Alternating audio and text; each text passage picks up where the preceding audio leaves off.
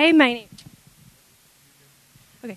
Hi, my name is Becca Giles, and the Old Testament reading is found in Psalm 115, 1 through 8 from the message. Not for our sake, God, no, not for our sake, but for your name's sake. Show your glory. Do it on account of your merciful love. Do it on account of your faithful ways.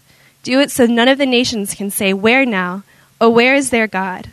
Our God is in heaven doing whatever he wants to do.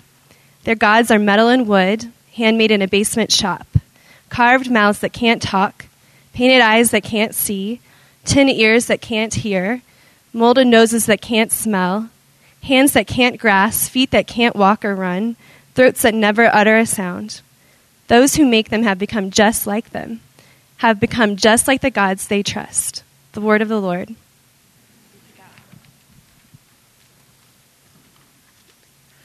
Hi, my name is Shelby. The New Testament reading found in 1 John 5 13 through 17. I write these things to you who believe in the name of God's Son, so that you can know that you have eternal life. This is the confidence that we have in our relationship with God.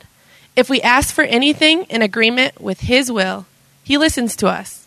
If we know that He listens to whatever we ask, we know that we have received what we asked from Him. If anyone sees a brother or sister committing a sin that does not result in death, they should pray, and God will give life to them. That is, to those who commit sins that don't result in death. There is a sin that results in death. I'm not saying that you should pray about that. Every unrighteous action is sin, but there is a sin that does not result in death. The word of the Lord. Good morning. My name is Bobby. Please stand for the gospel reading found in John 14, 12 through 14. Truly, truly, I say to you, whoever believes in me will also do the works that I do, and greater works than these will he do, because I am going to the Father. Whatever you ask in my name, this I will do, that the Father may be glorified in the Son. If you ask me anything in my name, I will do it. The Gospel of the Lord.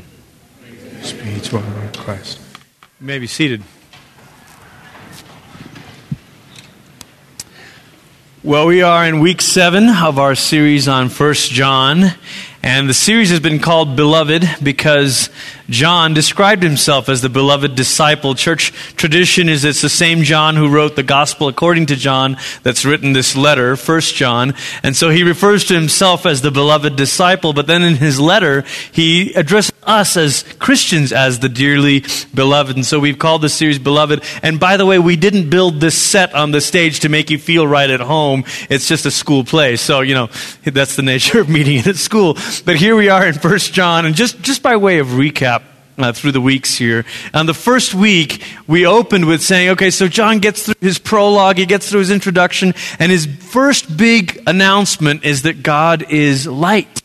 But not this exposing, shaming light, but a saving light. And we said, you know, at first it kind of sounds a little bit scary to say God is light because we, we get the feeling that, oh no, maybe we've been found out. But actually, it's a bit more like a parent who goes in the room when a child is having a nightmare and turns on the light and says, hey, hey, hang on. It's mom. It's dad. You're home. The monsters are gone. And that's what it's like when Jesus, the light of the world, says, Come into the light. And we come in with all of our sin and our fear and our struggle and our brokenness. He doesn't shame us, He saves us. And John wants us to know that. And then from there, in chapter 2, we turned our attention to what John begins to say are His two great commandments. Uh, really, there, it's one great commandment, and He has two sides of it. And His first is kind of this prohibitive side. He says, Do not love the world. But he's not saying this as this as sort of the grounds for a culture war where we say, okay, yeah, I got to take a stand against the world. No, he's saying it as in, don't set your affections on these things. The gods that are in this world, the gods of money, sex, and power, these things are empty in the end. Don't set your affections on them. And then we said, okay, as we begin to turn in week three, we said, okay, before we turn to his affirmative command of loving one another, we needed to stop and ask ourselves, who are we? Who are we as we wrestle through this not loving the world and yes, loving each other? Who are we? And John says, Listen, behold the love the Father has lavished on us that we should be called children of God. And John says, listen, your identity is set. You are children of God. You have God's DNA in you. That's literally the word he uses, his seed, God's seed in you. And then he says, and let me tell you what's coming in the future. One day you're going to see Jesus, and when you see him, you'll be like him. What John's given for us is two fixed points the point of our identity and the point of our hope. And then he says, in the in between, it's just practice. So stop practicing sin and start practicing righteousness because this is now who you are. And the freedom that comes from knowing that. And then in week four, John wants us to know not just who we are, but where we are. Because as we begin to love one another, the question is I don't know if I can really love a person unreservedly because there's this self preservation instinct in all of us that says, Well, I'll love you unless it's a, in danger to my own comfort or my own life. And John says, listen, let me tell you where you are. You've switched time zones. You've moved from death to life. And so while the whole world lives like it's midnight, surrounded by this threat of, of death and this, this self motivated thing, we can say, hey, hey, hey, a new day has dawned. We're living like life overcomes death. And so we can love one another without fear. And then in week five, we said, well, what, what is the expression of love? And we said the most radical expression of love is forgiveness. But forgiveness isn't something that we just kind of work on and say, oh, I got to work on my forgiveness issues. No, the same hinge, the same door that allows forgiveness in is the same door that allows forgiveness out. And so he said, look, if we're looking to learn to forgive one another, the place that we begin is the cross and to say, Thank you, God, for being the, the atonement for our sins. Thank you, Jesus, for letting your blood be enough for us. And when you take that in, it begins to flow out of you. And then last week, Pastor Joey spoke to us about how there is no fear in love. That we no longer work with this paradigm of fear. You see, if you fear the thing you do not know, and if we're convinced that we don't really know what God is like, then we'll live in this fear. And he says, no, no, no, no, look, look, look. We do know what God looks like. It looks like this. It looks like what he's done in Christ. And so there's no more fear now in love. We're free to love him and to love one another with a confidence. And so here we are in week seven, and we're wrapping it up. And we want to know how do you tie this all together? How do you bring it together? What is John going to crescendo with? What is the season finale? John says it's prayer. Well, that's a bit anticlimactic. Prayer. And instantly, when I say the word prayer, I know some of you are like, oh, prayer. And, and the first thing that comes to your mind is guilt. Like, well, I don't really pray enough. I mean, pr- I mean, is prayer a spiritual gift? Because if it is, I don't got it. You know, it's not, by the way. And so then even more guilt. Right? Oh, I just don't pray enough. I wish I prayed more. You know, other people pray, but that's just not me. Or if it's not guilt, maybe it's embarrassment. Maybe it's like, well, I, I would like to pray, but I don't really know how to pray. And someone said, pray what's in your heart, but I don't know what's in my heart, so I just don't pray. Is that bad? But maybe what hits closer to home is not guilt or embarrassment, but the feeling of being unloved. That actually prayer is the one place where you feel least like the beloved. Prayer is the one place where you feel least loved. Why? Because when you think about prayer, you think about all the unanswered ones. You think about all those prayers that you say, well, thanks God for helping me find my keys this morning, but what about this thing I've been praying for? And so to say that John wraps up his letter on being the beloved with prayer can feel a bit disappointing. I understand. Because you're feeling like, well, how, how, do, how do I talk about prayer? How do I think about prayer? So this morning we're calling this, and so we pray. Turn with me, if you would. If you have a physical Bible, you can flip toward kind of near the end. First John's a short little letter. If you got a digital Bible, you can just plug it in. 1 John chapter 5 is where we'll start. Verse 13. I write these things to you who believe in the name of God's Son so that you can know that you have eternal life. This is the confidence that we have in our relationship with God. If we ask for anything in agreement with His will, He listens to us. And if we know that He listens to us, whatever we ask, we know that we have received when we when when what we asked from him. The first thing we want to say about prayer this morning is John is saying, pray with confidence. Pray with confidence. Pray with confidence because you know you can have you have confidence in your relationship with God, that you've been born of God, that you're a child of God. Pray with confidence. We have four kids. So, speaking of prayer, you can pray for us. Um, and their ages are nine, seven, five, and 2.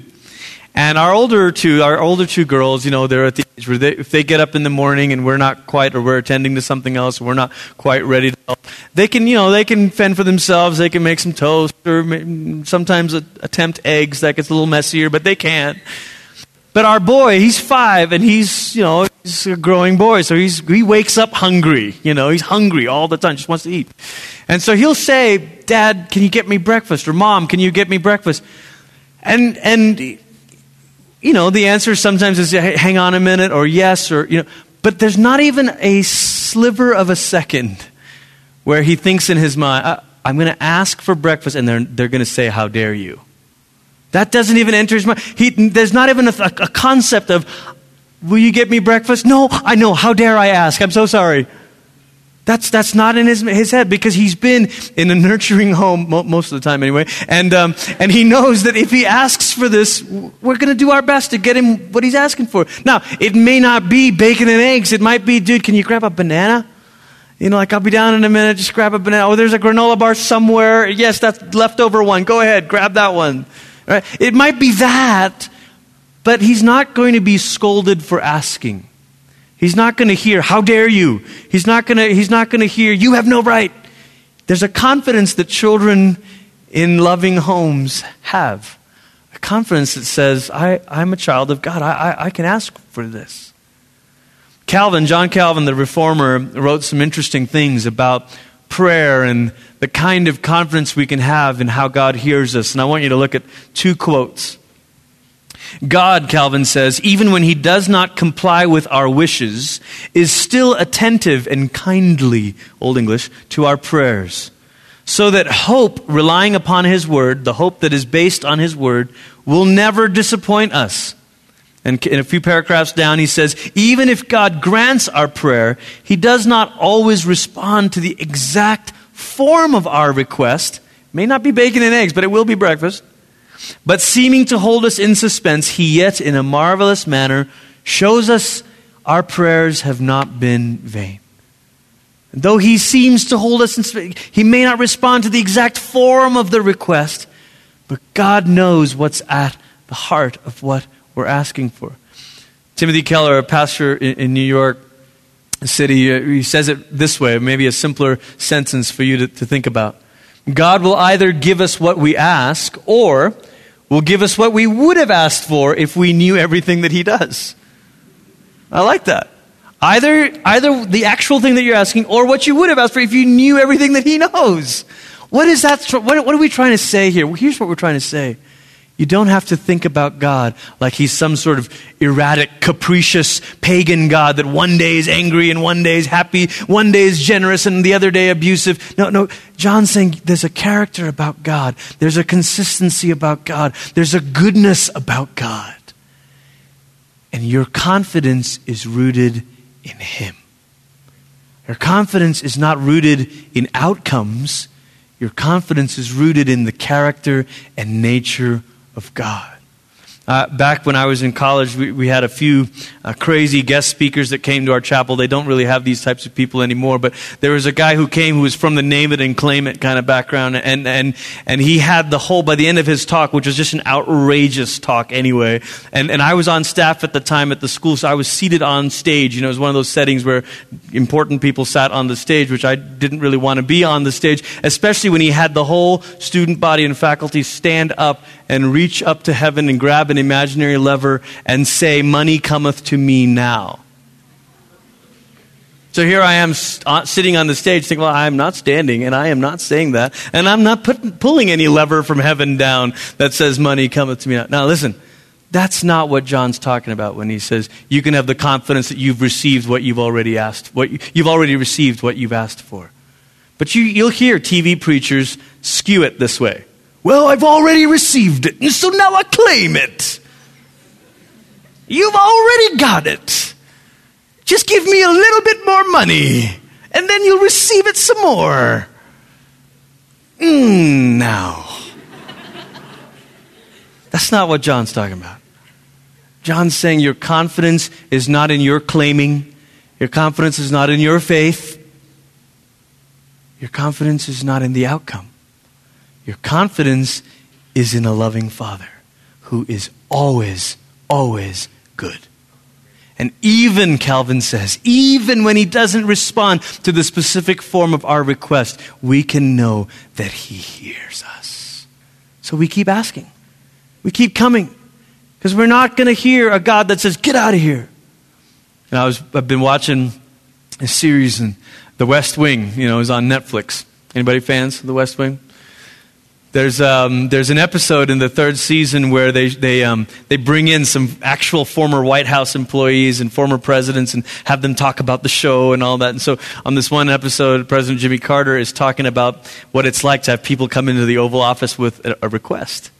And he says, You won't believe it. Is these people who are so articulate, well spoken, I mean, just leaders in their area, and they come into the Oval Office and they get cotton mouth and, and fumbly, and they're just like, you know, something happens when they stand in the Oval Office. They can't speak anymore, you know. And he talks about how he's had to learn to draw it out of them. Yes, you know, what are you here for, you know? And I think here we are walking into the throne room of God. Not like nervous diplomats trying to say it just right, but confident kids say, Our Father in heaven, hallowed be your name. Lord, give us this day our daily bread. Pray with confidence. John has more to say about prayer. Verse 16. If anyone sees a brother or a sister committing a sin that does not result in death, they should pray and God will give life to them. That is, to those who commit sins that don't result in death. We got you, John. Because there is a sin that results in death. Yeah, I gathered that. I'm not saying that you should pray about that. Okay. Every unrighteous action is sin, but there is a sin that does not result in death. What is this sin? Now, this is a, a, bit of a rabbit trail because it's not exactly about the sermon or prayer, but since we're reading these verses, I know some of you, the way your brain works, you're like, oh, have I done the sin that's resulted in death? How will I know? Here's tip number one. If you're worried about it, you have not done the sin that leads unto death, okay? and here's how I know. Here's how I know. St. Augustine, in the late fourth century, wrote a series of sermons on 1 John. And one of the things he does beautifully is use 1 John to interpret 1 John. What a concept, right? And so he, he, he says, look, John has this thing where he says, look, if you're born of God, you will love. And if you don't love, you haven't been born of God. And if you have life, you have love. And if you don't love, you really don't have life. And so Augustine says, you know, you know what? The, the, the one sin that John's telling us we actually don't do anymore when we've been born of God is that we, we don't not love. In other words, when you're born of God, you do love. And therefore, the sin that leads to death is the sin that has poisoned the root of love the root of God's love working in your life, the agape, the, the root of that. Later on, Aquinas, another church father in the uh, medieval days, would, would write about venial sins and mortal sins. Anybody heard this? Anybody raised, you know, maybe in a Catholic environment, right? And, and maybe all you knew about mortal sins was like, that's the biggie. That's the one you don't do, right? Like party as much as you want, but man, just don't do that. The other ones, just do them and then come to confession and you're fine, right? That's how he, maybe you understood it. That's not the idea. The idea that, that these, these church fathers had for the sins that don't lead to death and the sins that do is what has poisoned the root of love and what hasn't. So let's say you sin against a brother and you, you, you've wronged them. Later on, you might say, you know what, that was terrible. That, ah. And that root of love is telling you that you've done something wrong. You're like, I, I got to go make that right. I got to go repent. I got. That's a sin that doesn't, has not led to death. But when that root is poisoned, when you said, nah, I don't, I don't, there's, there's zero love anymore towards them, towards God, towards anyone, it's all gone. All I have is this darkness and hatred. That's a sign that things have become closed. But Augustine says, I'm not sure that anybody really gets there, and I'm not sure we really know until they actually die. In other words, while you live, and while there is a little bit of God's grace there, there is hope. So pray for one another. Pray when you see someone caught in sin because it's not over yet. It's not over yet. It hasn't poisoned the root, it hasn't set them on a course of no return. See, prayer, John wants us to know, pray with compassion. Pray with compassion because prayer is not supposed to be this private spiritual exercise, you know? Prayer is not like the spiritual equivalent of going to the gym. You know, it's like you go to the gym, like, hey, do you go to the gym? Yeah, I go to the gym. I mean, I'm up to like two hours a day now. I mean, do you work out? I work out. Obviously, I do. And then you have the, the prayer equivalent, like, you know, when I started praying, I only could manage 30 minutes a day. I'm up to three hours now. Praise the Lord, brother. All glory to God. Are you just, did you just flex? Are you flexing to me right now? Your prayer muscles? And John's like, that, that is not what prayer is about. It's not about getting spiritual muscle. Prayer is about turning your heart outward. Pray with when John, John transitions seamlessly from talking about prayer to saying whom we should pray for. Pray for your brothers and sisters. Sometimes I'll talk with someone who says, I don't know what to pray, and say, you know what? You're in good company. None of us really do. Prayer is a language we have to learn. So here's a way you could start. Start praying the Psalms. And that really is a wonderful place to start. Pray a psalm a day or one in the morning, one in the evening. Just pray it out loud. And sometimes people will say to me, Well, I started doing that and I really loved it because it related to my life. And then I got to some of these dark psalms about people being depressed and being surrounded by enemies. And it's like, That just doesn't relate to me. I'm like, right, okay, but, but can you think of anyone in your life whom this might be true of? I don't know. Well, just think about it. Well, I suppose, I mean, I. Uh, I mean, there's this person who's going through, you know, they've lost their job or they're dealing with a sickness, and maybe they feel like enemies are pressing in from every side. Right, right. So when you pray that psalm, could you pray it over them? Well, I've never thought about that. Right. But when you begin to pray with compassion, it begins to turn you outward and to say, what about them? Pray these words, but maybe not over you, but maybe over them. John, earlier in the chapter, verse 1 says, Everyone who believes that Jesus is the Christ has been born from God. And whoever loves someone who is a parent loves the child born to the parent. Look, all John's saying is this look, if you love a person, when they have kids, very likely you love them. And actually, that's just another layer of that special friendship, that special relationship. Holly and I, we think about the, the, dear friends that we have in our life, that we've had in our life since college. 15 plus years, you know. We think about how we knew each other as 18, 19 year olds, 20 year olds, right? And now into our upper 30s, knocking on the door of 40. And all of us have our hands full kids, you know, and we're like, how did this happen? Remember when we were young and hip? Now we're carrying diaper bags, you know. But we look at each other and we look at each other's kids and we think, that, that's so cool. I love this person, and I love their kid. I love their daughter. I love their son. And you know what else? Even if you don't have kids, when you treat someone else's child with kindness, parents remember that. Parents take note of that. I remember before we had children, I, would, I worked with the college ministry at New Life, and years later, I would have parents come up and say, Can I buy you lunch? Just want to thank you. You were the worship leader for the college. You made such a difference in the life of, of our you know, son or our daughter. Thinking, oh, I did? And they're like, yeah, because every parent knows there's a certain point where your kids, they, they, they, kind of listen to you, but they're not listening to you as the main voice in your, their life anymore. God forbid. Do not haste the day, Lord. But you rely on other people to love your kids for you and to care for them and to lead them. And so when you are kind to someone else's child, parents notice that. Parents pay attention to that. And then you, so it's a, it's a deeper layer of your friendship where you say, Man, I know your dad. Your dad was so great at this, this, this. And I know you. Look at you. You're just like your dad. That's so awesome. There's that layer. And then there's the layer of parents, as parents watching others be kind to our kids and saying, Man, thank you for loving on our kids. Like, that, that is awesome.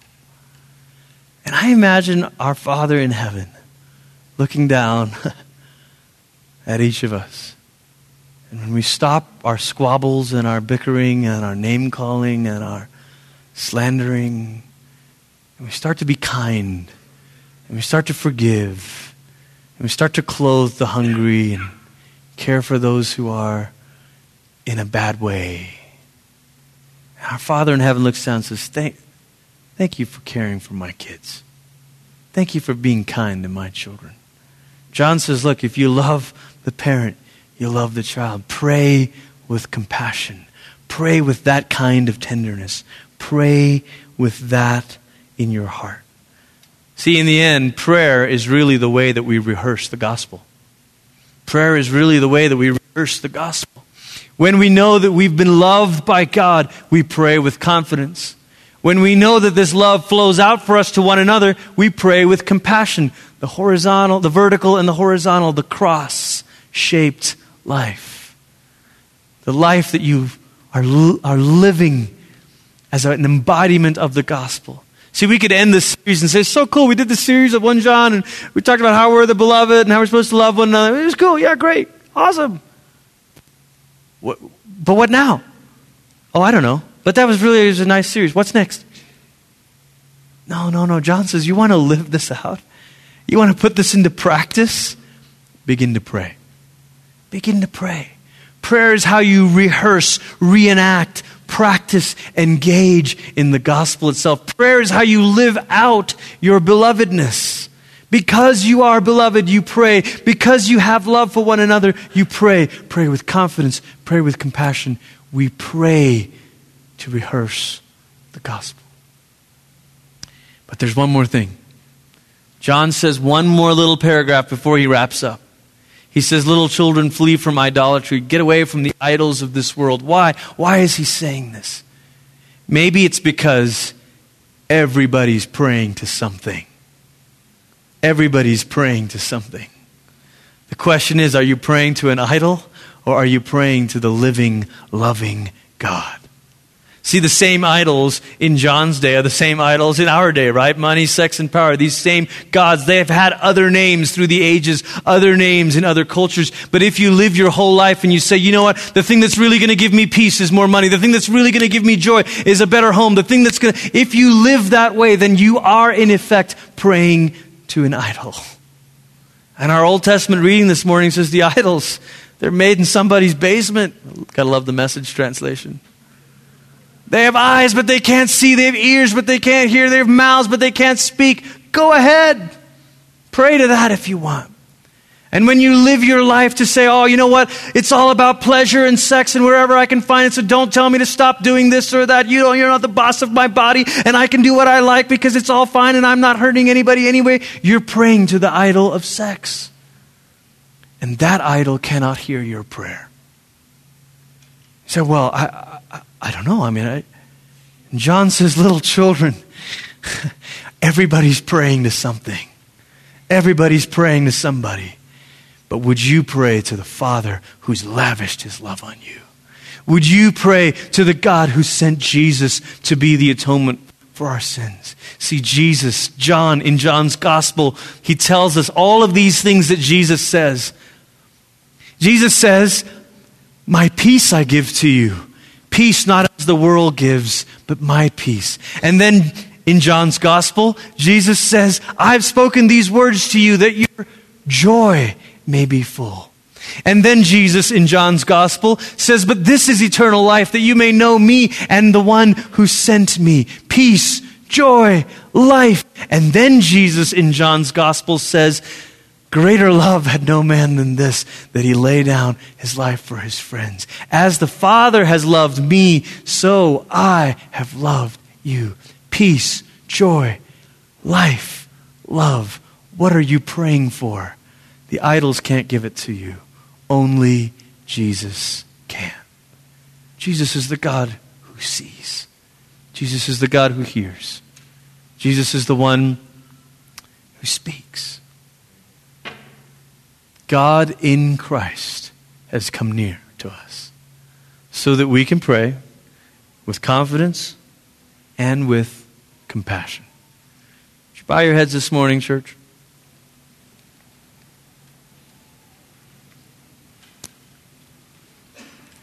as we pray.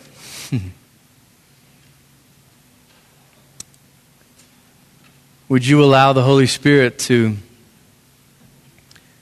to show you where, in, in almost subconscious ways, maybe in subtle ways, you've been directing a prayer to an idol, in a sense? And maybe the call today is to say, I want to turn away from that. I don't want to treat God like an idol and something that I can use, like a Coke machine, or put in my quarter and get an answer. But neither do I want to make the things of this world an idol. what I want to do is live out the gospel in prayer. Praying the scriptures, praying the psalms, praying for one another. Church, if this series doesn't lead us to prayer, then it's just all been it's all been kind of just cute words, you know?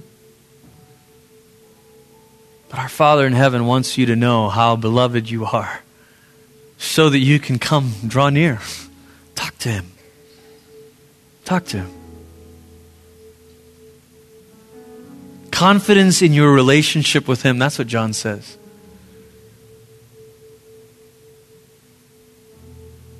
Some of you need that. Man, some of you, the Spirit of God, that's what He wants to do in your life. Bring you near in relationship with the Father. Others of you, He's saying, hey, hey, I love talking to you about you. Let's take this up a different notch. Talk to me about my other kids. Talk to me about your brothers and sisters. Pray. Pray with compassion for one another.